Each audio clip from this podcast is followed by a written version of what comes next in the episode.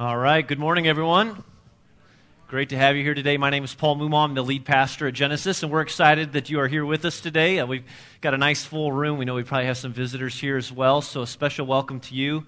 Anything that we can do to help you, please uh, be sure to let us know. I'm, I'm a little disappointed, caught off guard, that the uh, little, uh, what is it called? The, uh, the xylophone, yes, it's gone. I was going to open with a number this morning, and I guess uh, we'll just kind of go without, but uh, fun having the jazz band here with us today. Uh, turn to Matthew chapter two, if you would. Uh, we were there last week. We're going to spend some time there again this week, Matthew chapter two. Uh, we're going to walk through some verses today. Before we do that, I uh, just want to tell you about a couple of things that are coming up. First of all, next Sunday is going to be a very special service for us. Uh, we'll be doing our regular worship gathering just like we do every week at ten a.m. Uh, so at ten a.m. next Sunday, uh, we're going to kick it up a notch. Uh, with it being the Christmas season, we're calling next Sunday our Christmas service. And we're kind of tying everything into next Sunday. And so we want to invite you to come and uh, to bring your friends and family. Uh, this is a great season. There may be some people in your life who don't regularly attend worship for whatever reason. But on a, on a Sunday like the Sunday prior to Christmas, they might be a little more open to coming, so invite them to come with you, invite your family and friends, and, and we're going to have a great service of worship and celebration uh, next Sunday as we remember the birth of Christ. Uh, we're doing that, uh, we're putting everything into kind of one basket because this year we are not going to do a Christmas Eve service, but instead what we are going to do, and you may or may not realize, but typically uh, Genesis has not had worship services the Sunday after Christmas. Uh, we've always kind of taken that Sunday off just to kind of give a break to volunteers and with everything that's happening in the season and people traveling and such. Well, we decided we would rather do worship on both Sundays this year, and rather than trying to do three services in one week, because uh, that would exhaust some people, we'll do two. And so services next Sunday, we're going to celebrate Christmas together, so come back and be a part of that. No services on Christmas Eve, and so be with your families. Uh, maybe attend another service in the area or wherever you will be, but then be back here with us again on Sunday, December twenty-eighth, uh, for our regular worship gathering. We're excited about that. One last thing, and we're going to talk about this a lot over the weeks to come, and that is we've been talking somewhat about the fact that in January, we're going to be moving to two worship services. And on Sunday, January twenty-fifth, that's the day, that's the date that we've set, we're going to be moving from one regular worship service to two services, two identical services that will take place at nine a.m. and ten forty-five a.m. So everyone's going to have to make a decision. You know, no one can kind of just go with the flow or just stay in the pattern. You'll have to make a decision whether nine a.m. is best for you or ten forty-five a.m. is best for you. Now, you might be looking around the room and saying, well, I see some empty seats. We've still got rows up front and seats all throughout the room, and we could probably put a few more chairs in here.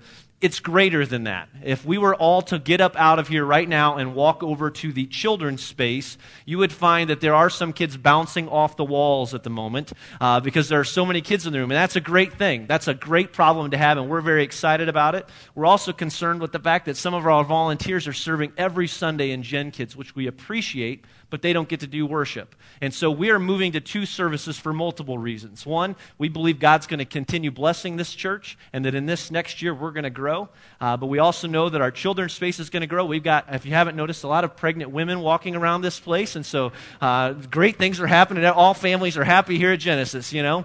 But uh, so we know that our children's ministry is going to keep growing, and so that's why on Sunday, January twenty-fifth, we're moving to two services, and we're excited about that. We're excited about the in-between time that we can still have in the gathering area, in the cafe, uh, getting to know each other, catching up, and maybe Maybe you haven't been serving because you're just like, hey, I need worship every week, and no one can argue that with you. And uh, if you had to kind of take a step back for a while, this might be an opportunity to get plugged back in, uh, knowing that you've got two different hours now that you can serve. So we're excited about it. We're excited about the future and all the things that are going to happen. In a couple of weeks, we're going to spend some time in our, during our teaching time just talking about what two thousand nine looks for us uh, as a church, and I'm real excited about that. So we'll talk more about that. But again, next Sunday, uh, come back. Christmas service should be a good time. Matthew two, chapter one, or chapter two, verse one. If you've got your Bibles, go ahead and go there now.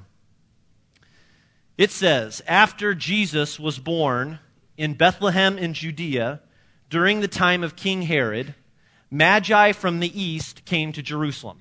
Now, this verse tells us right away that Jesus is born. He has already been born. Now, Matthew doesn't spend a lot of time breaking down the specifics of Jesus' birth. Others do. For example, if you go to the Gospel of Luke, you'll find he spends more time actually focusing on this birth of Christ. But when we reach Matthew chapter two, the writer makes it very clear that Jesus was born and that he was living with his family in Bethlehem.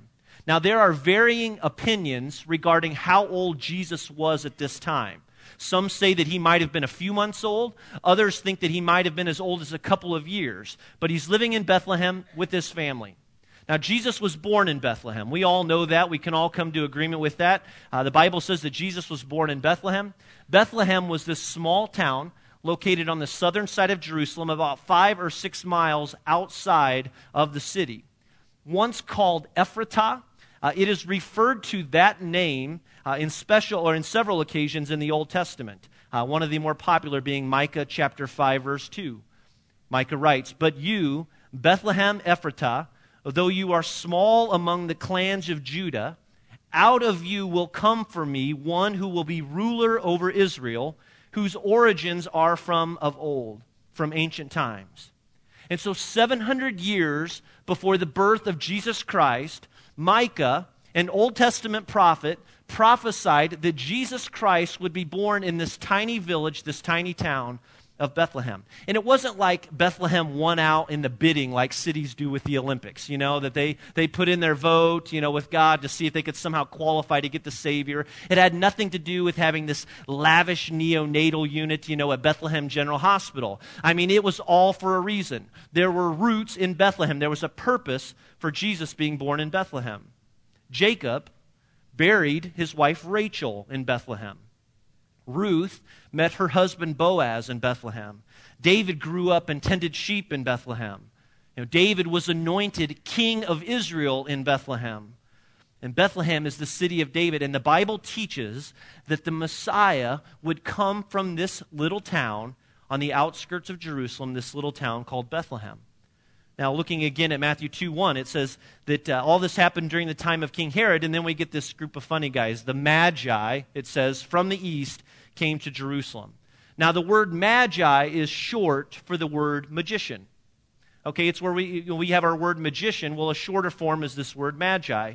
And we are not told the number of Magi that came. We are not told their names. Uh, we are not told by what means of transportation they traveled to Jerusalem or what specific country or even countries these men came from. But here is what we know about the Magi. They were skilled in astronomy. They were skilled in astrology and sorcery. They were known for their ability to interpret dreams. Uh, these men were famous for being skilled and educated in science and math and agriculture and history and religion. They were very intelligent, and therefore they were known as the wise men. That's why they, that's where the, where they get their name. Some translations use the word, the original word magi, or wise men. These are the wise men. These are the smart guys. And while we don't know the specific area from which they came, historical records align them with the Babylonian Empire. In fact, and here's what I think is real fascinating about this, the Magi can be traced all the way back to the Old Testament, to the days of Daniel. And if you recall, uh, long before Rome, the Babylonian Empire ruled the world. And in five eighty-six B C, the Babylonians invaded Israel and defeated the nation of Israel and exiled as many people as it could from Israel back to the uh, the nation of Babylon. And they took these men and they took these women with them back to, back to Babylon. But among this group, among these, these exiles, were four men. Four men, one Daniel, and then the other, Shadrach, Meshach, and Abednego. You might remember studying about them in, in Sunday school. But these four were very faithful men. They were very faithful to God. Well, because of their faith, when they arrived back in Babylon, they were severely tested, re- severely tested for what they believed and, and who they followed.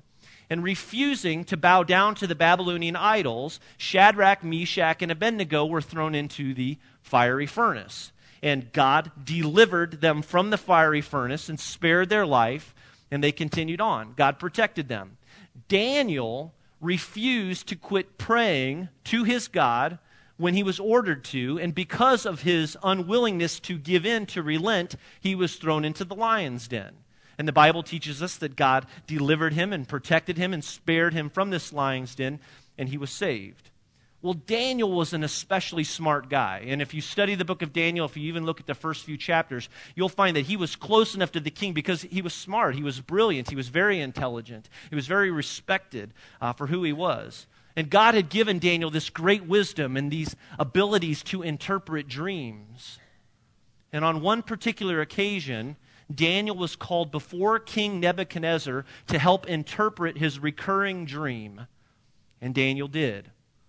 And the Bible says that as payment for his wisdom, look what King Nebuchadnezzar did for him. Daniel chapter two, verse forty-eight. We've got it on the screen. Then the king placed Daniel in a high position and lavished many gifts on him. He made him ruler over the entire province of Babylon and placed him in charge of all of its wise men.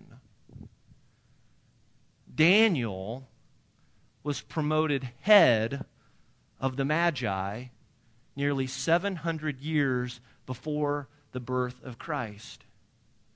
And, and what does any great leader do? Because Daniel was faithful to his God. He was held in high regard and esteem in Babylon, and, and he was this great man of influence.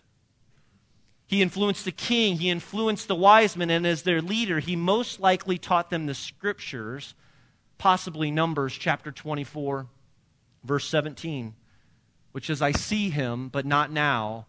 I behold him, but not near. A star will come out of Jacob. A scepter will rise out of Israel. Isn't that awesome? I just think that's absolutely fascinating. There's one key word that comes to mind when I think about Daniel, and it's this word, influence. It, it, it's about rubbing off on people. Do you have any idea how much you can influence someone else? That, that seven hundred years before, or six hundred years before the birth of Christ, Daniel lived with such integrity and passion and desire to be faithful to his God that he was influential all over the place. I mean, it was just spewing out of him. And six hundred years later, a group of men would watch a star rise out of this place in Israel, and they would remember and recall what Daniel had taught them. And it was in this moment that God worked and moved in them to go chase after the Savior being born in Israel. Friends, we have so much influence, or we can have so much influence on people around us. In your workplace right now, especially during this season, you know, as you live differently, as you live with uh, passion, as you live in, uh, with desire for your King, for your Savior, Jesus Christ, do you know that that can rub off on other people? Or in your school, you know, as you interact with your friends on your college campus. I mean, the way that you choose to live and the decisions that you choose to make, you can have a great amount of influence on someone else. And you might not change their life, but someone else might come along at some point in history, and they might be that person who will help to lead them to just the place where they surrender their life to Jesus Christ. Moms and dads, do you realize how much influence you have on your children?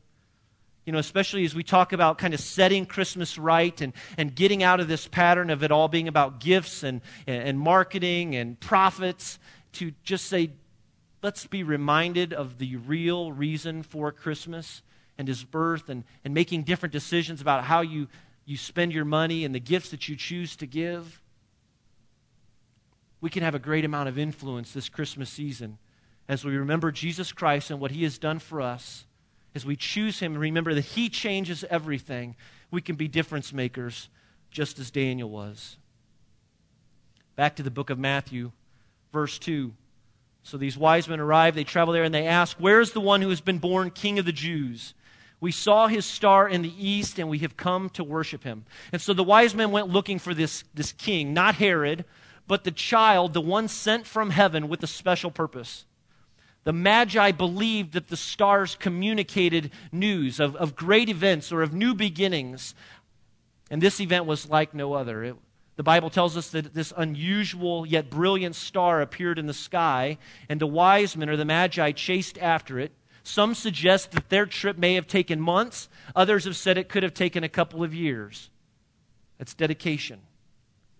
This famous star, you know, has captured more than just the attention of the wise men. I mean, we, you know, it's a traditional Christmas decoration. We we put them up on our T V antennas, and businesses hang them over their buildings. But I thought it'd be interesting to take a look at a few of the most uh, famous stars today. This first star that I want to show you is Alpha Centauri. We're going to do a little astronomy lesson here. Alpha Centauri is a famous star.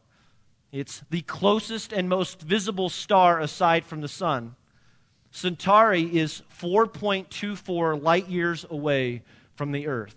And if anyone can explain light years to us to the point where we can understand it, uh, that'd be helpful. I want to show you another star. This is another famous star or a group of stars. This is called the Great Nebula Orion. It's a constellation of stars. Stars are huge balls of gas, and the, the light and the heat emitted from stars are because of continual nuclear reactions that are taking place on the surface. Now, we might ask, well, how many stars are there? Have you ever wondered how many stars there are? Well, scientists estimate that on any given clear night that you can see approximately anywhere from fifteen hundred to two thousand stars at one time. Well, stars are contained within galaxies. We live in the Milky Way galaxy. Scientists estimate, believe that there are anywhere from fifty billion to two hundred billion galaxies with as many as one hundred billion stars to the one hundred billionth power in each galaxy. And anyone who can do the math on that and understand what they're saying before we end service today, I'll buy your lunch, okay? This third star, this third famous star, uh, set of stars is called the Horsehead. This is an actual picture. This, I think so. This formation of stars is so far away that, get this, this, this just blows me away. It takes fifteen hundred years for the light from these stars to travel to the Earth. fifteen hundred years for the light from these stars to travel to the Earth. That's how far away uh, they are. The next set of stars, another famous star, the Pleiades. Uh, the Pleiades can be seen without binoculars. You, you see them most of the time at night. Well, obviously. Uh, they're also known as the Seven Sisters. Uh, the Pleiades is one of the brightest at night. This next one, another set of famous stars, is the Lagoon Nebula. Let's see the next famous star. It's Gary Coleman. Gary Coleman was the famous star of Different Strokes, played Arnold. What you talking about, Willis? All right. Did you like that? I've been waiting all week to share that one with you. All right. And the next one is the Crab Nebula. This star formation is six light years wide. In and of itself, six light years wide. Now, people have been looking into the sky for thousands of years. God gave the wise men this star, and it's not known whether it was an already existing star or some natural phenomenon that took place. Some say that God may have chosen to use an angel or a group of angels instead to communicate to the wise men to get them on their move. We don't really know. Here's what we know. Something happened in this group of men that moved in them so powerfully to put aside everything that was normal in their life and to go chasing after the possibility that there was someone in Bethlehem worth knowing, worth living for. And this morning, I don't know where you are spiritually. I mean, maybe you grew up in church and you fell away, and you've had a hard time getting back into it, but you're here this morning. Or maybe you're smarter than all of this, and all you know is that you have a ton of questions that you need answered. Or maybe you've been let down by someone over and over again, and you aren't sure if you can trust this news about Jesus. But the crazy thing about it is that you want to. And when you're honest with yourself, you know that you want to believe that there is something out there, there, there is truth, and that Jesus did come. Can I give you some advice? You know, to those of you that may be in that place, can I just say something to you this morning? To those of you that are looking for answers to your questions, don't give up. Keep searching. Keep looking. Feel permission to come back here week after week until your questions are answered, until you feel like you've got it figured out. Get into a small group. Find ways to get around some people who can help you walk through all of this. Keep searching. because God is faithful and he will get you where you need to be so that you too can see Jesus with your own eyes and believe that he's there and that he's real. Deuteronomy chapter four, verse twenty-nine says, But if there, if from there you seek the Lord your God, you will find him if you search with him with all your heart and your soul. And that was the case with these Magi. Matthew chapter two, verse three. It says, When King Herod heard this, he was disturbed, and all Jerusalem with him. Why? Well, as we learned last week, Herod was a psycho, and they knew that he would go to great lengths to maintain his power and his throne. It says, When he called together all the chief priests and the teachers of the law, he asked them where Christ was to be born. And so he got his smart religious guys together to advise him, to ask them questions about the birth of this child. In Bethlehem in Judea, they replied, for this is what the prophet has written. But you, Bethlehem, in the land of Judea, are by no, are by no means least among the rulers of Judah. For out of you will come a ruler who will be the shepherd of my people. That's Micah five two. That's the verse that we read in the very beginning. This situation, Herod, the scribes, and the priests, they point to Micah chapter five, verse two. They looked back to the scriptures, and they believed them to be true. And so they went there for evidence to see when and where the Son of God would be born. And Bethlehem marked the spot. It says, Then Herod called the Magi secretly and found out from them the exact time the star appeared. He sent them to Bethlehem and said, Go and make a careful search for the child. As soon as you find him, report to me, so that I too may go and worship him. Now, we're not stupid. And the wise men weren't stupid either. They, they knew what was going on here. They knew they had heard the reputation of this man, and they knew his ulterior motives. It's almost as if Herod was saying, hey, you know, you, you go find where the child is, you, you greet him, and then I'll just kind of sweep in behind and, and drop off a gift, drop off a meal uh, too. But here's what's most interesting. Take note of the reaction of the chief priests and the scribes. I mean, these guys had given their life to studying the scriptures. They were waiting for the Messiah. And while they proved that they knew what the Word of God said about the birth of a child, they took zero interest in going for themselves to Bethlehem to see what had happened. In their opinion, this couldn't be the one. I mean, this couldn't be the Jesus that they had been waiting for. And do you know that that's uh, was the difficulty for so many Jews during Jesus' lifetime and, and, and even today, I guess, is, is their ability to just not accept Jesus. It wasn't who they had anticipated. They were looking for something else. They were waiting for something else. Jesus was not who they thought he would be. They thought he would be, they wanted a militaristic leader who would conquer Rome and reestablish Israel as this national power. They wanted an earthly king. And they had Jesus all wrong. And the question that I want to ask you this morning is, do you have Jesus all wrong?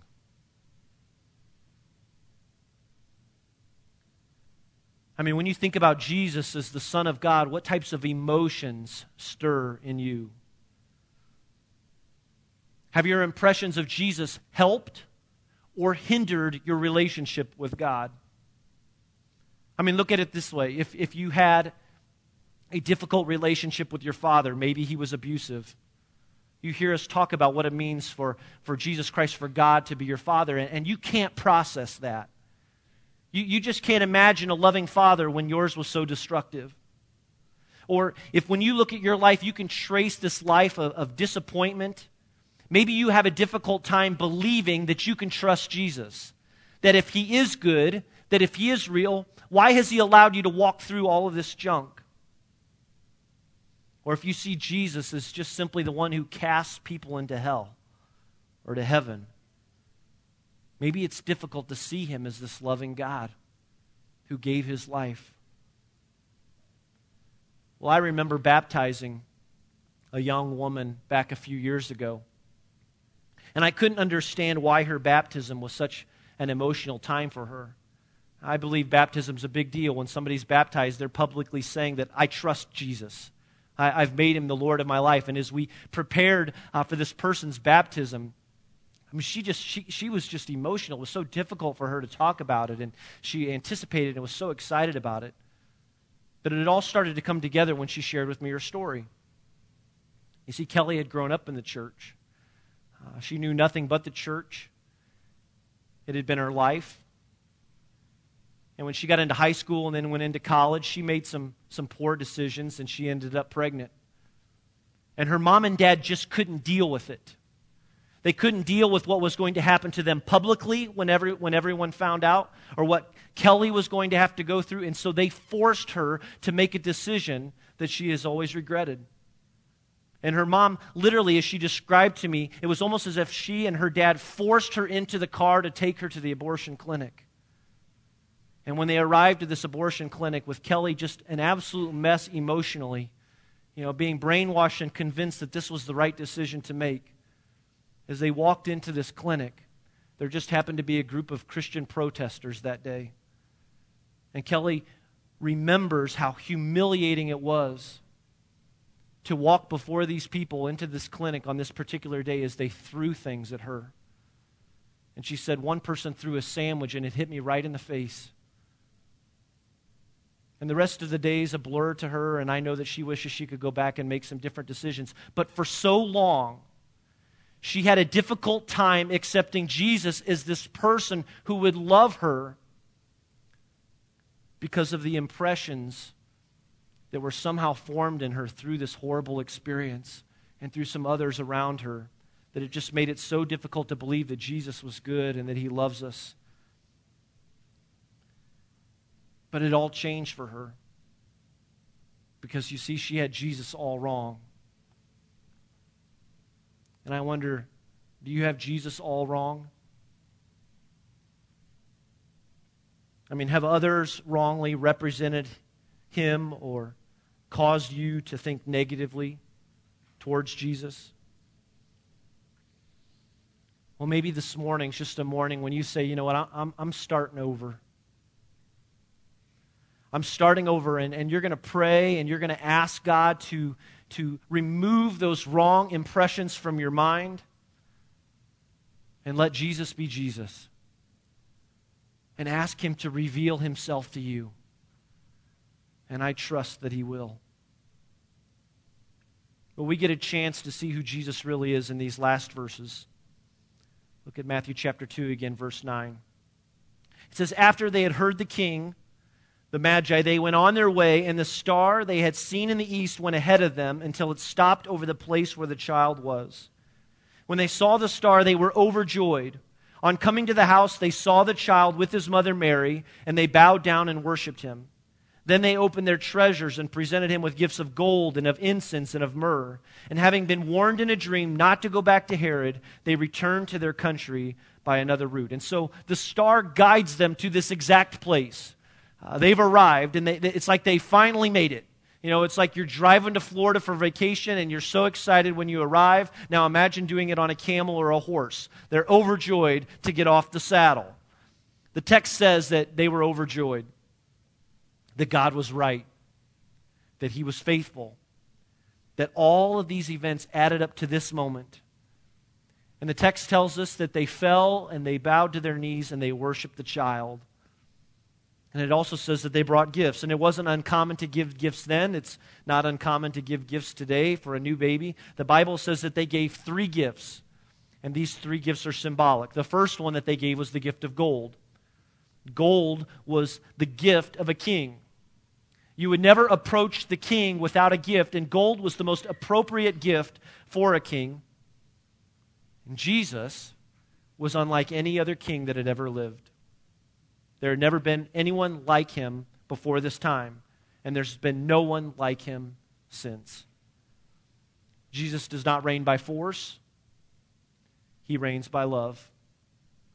He, he does not rule because of a throne, but instead He rules because of a cross. And what does it mean for Jesus to be king? It does not mean that we can come to Him on equal terms. You know, you would never barge into the presence of a king uninvited. And we can't go before God on these equal terms either. Instead, we must enter into the presence of God with submission and respect. And if you've been wanting to get to know God, if you've been wanting to get to know His Son Jesus, or at least get to know Him better, why not try and go before Him with an attitude of submission? of God, I am, I am nothing before you, but you have done so much for me. I, I can't do this without you. I've been trying to do this life thing myself. But you are my God. Will you help me? We find this help in the next gift. The second gift that the wise men gave was the gift of frankincense. Frankincense was a gift for a priest. Uh, the sweet, sweet smell of this gift uh, could be smelled in the temple. If you went to the temple, you smelled this, this gift, this incense called frankincense. And the function of the priest in the temple was to open the way to God for men and women. The Latin word here is the word pontifex. It's where we get the word pontificate. It means bridge builder. That, that Jesus Christ is the priest. He is the one who builds a bridge to God. One of the things that you might remember that made Sarah Palin an interesting candidate for vice president in this past election was her drive and her willingness to stand up to wasteful spending in the state of Alaska. She became famous for opposing what has been become known as the Bridge to Nowhere. Uh, this proposed four hundred million dollars bridge uh, from Ketchikan, Alaska to Gravina Island, an island with fifty residents, was considered by many as a waste of taxpayers' money. And so many stood up to it, and in two thousand five it was removed. It, it never happened. Where's your life leading right now? When you look ahead into the future, is, is there a destination? Is there a place that you can feel confident in that you're going? Jesus leads to somewhere.